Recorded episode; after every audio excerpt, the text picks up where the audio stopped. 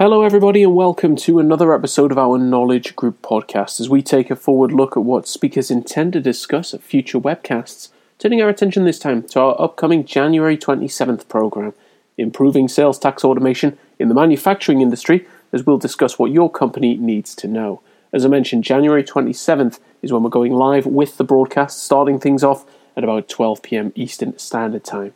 Information on how to register, that's found in the description box down below. And don't worry if you can't join us for the full hour and 30 minutes. We are recording the program, making it available on demand at a time to suit you. So, information on how to register live or listen on demand that's all found in the description box down below.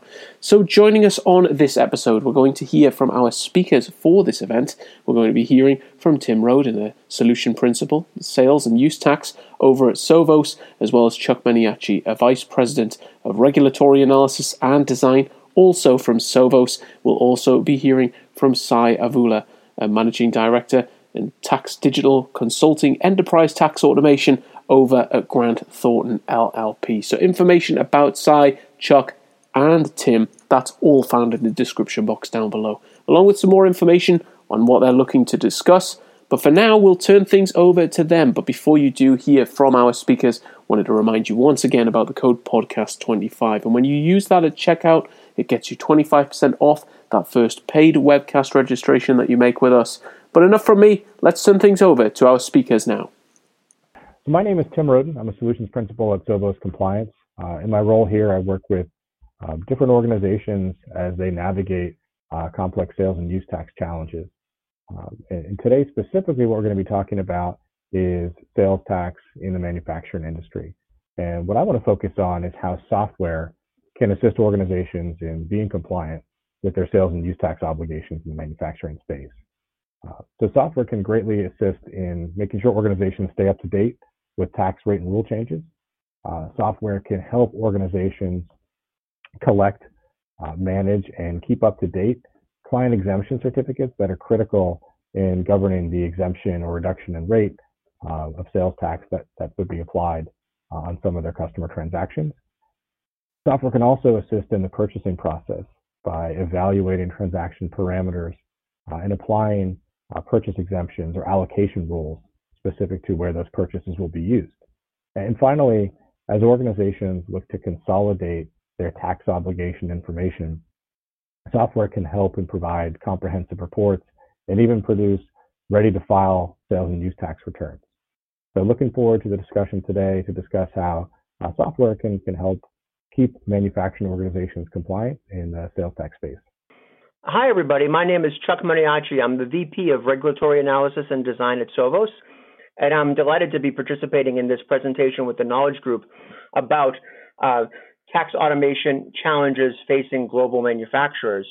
I'll probably start uh, the presentation, and what we'll do is we'll take a look back at 2020 and think about how circumstances, including the COVID-19 pandemic, uh, impacted uh, what is what is historically proven to be a pretty dynamic and ever-changing regulatory landscape. We'll also take a peek forward into 2021. And of course, it's always dangerous when you make predictions. And we'll think about what the regulatory road ahead might look like for global manufacturers.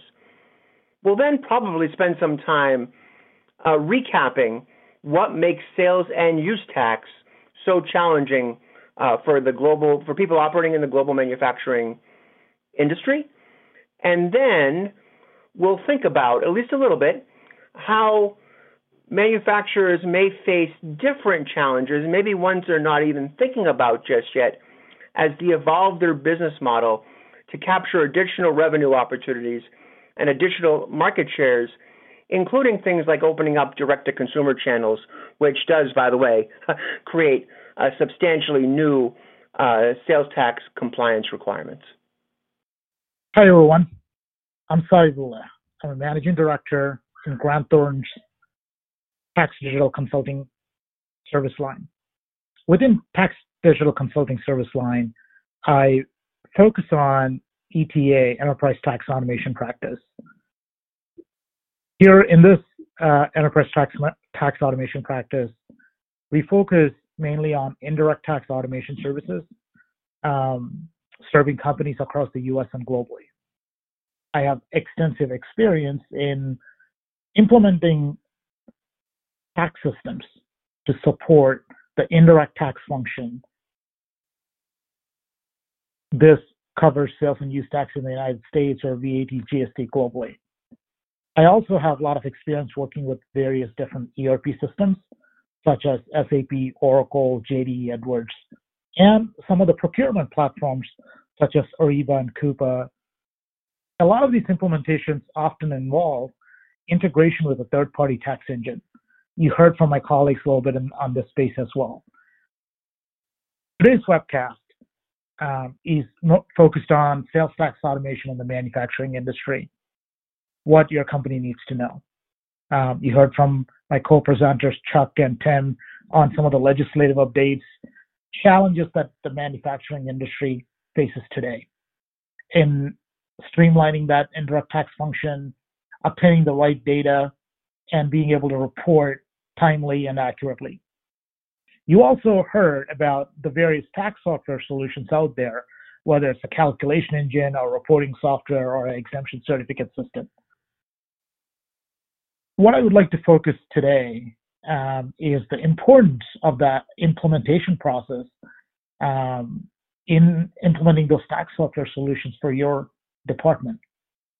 Despite what you have heard from the sales rep of the software solution these solutions are never a plug and play, especially in the manufacturing industry, as each business scenario is different and how you set up your plant and how the consumption process works, what you define uh, as the manufacturing start process, etc.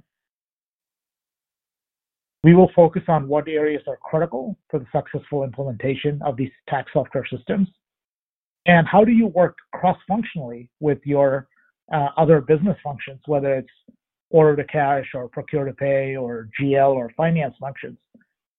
What data elements are essential in driving a accurate tax decision um, during these cycles, whether it's billing uh, or invoicing or running a purchase orders, etc. We will dive deep into the details of the data elements that make up um, make up the tax elements to drive an accurate tax decision. Thanks everyone for listening to this episode of the Knowledge Group podcast. Don't forget you can hear more from Tim, Chuck, and Sai at this webcast. We're looking to kick things off at 12 pm Eastern Standard Time on January 27th. More information on how to register to either listen live or get the recording, that's found in the description box down below, along with some additional information about our speakers, as well as the full agenda of what they intend to cover. Don't forget about that code podcast25. That'll get you 25% off that first paid webcast registration. But for now, this has been the Knowledge Group podcast. And until next time, take care and bye for now.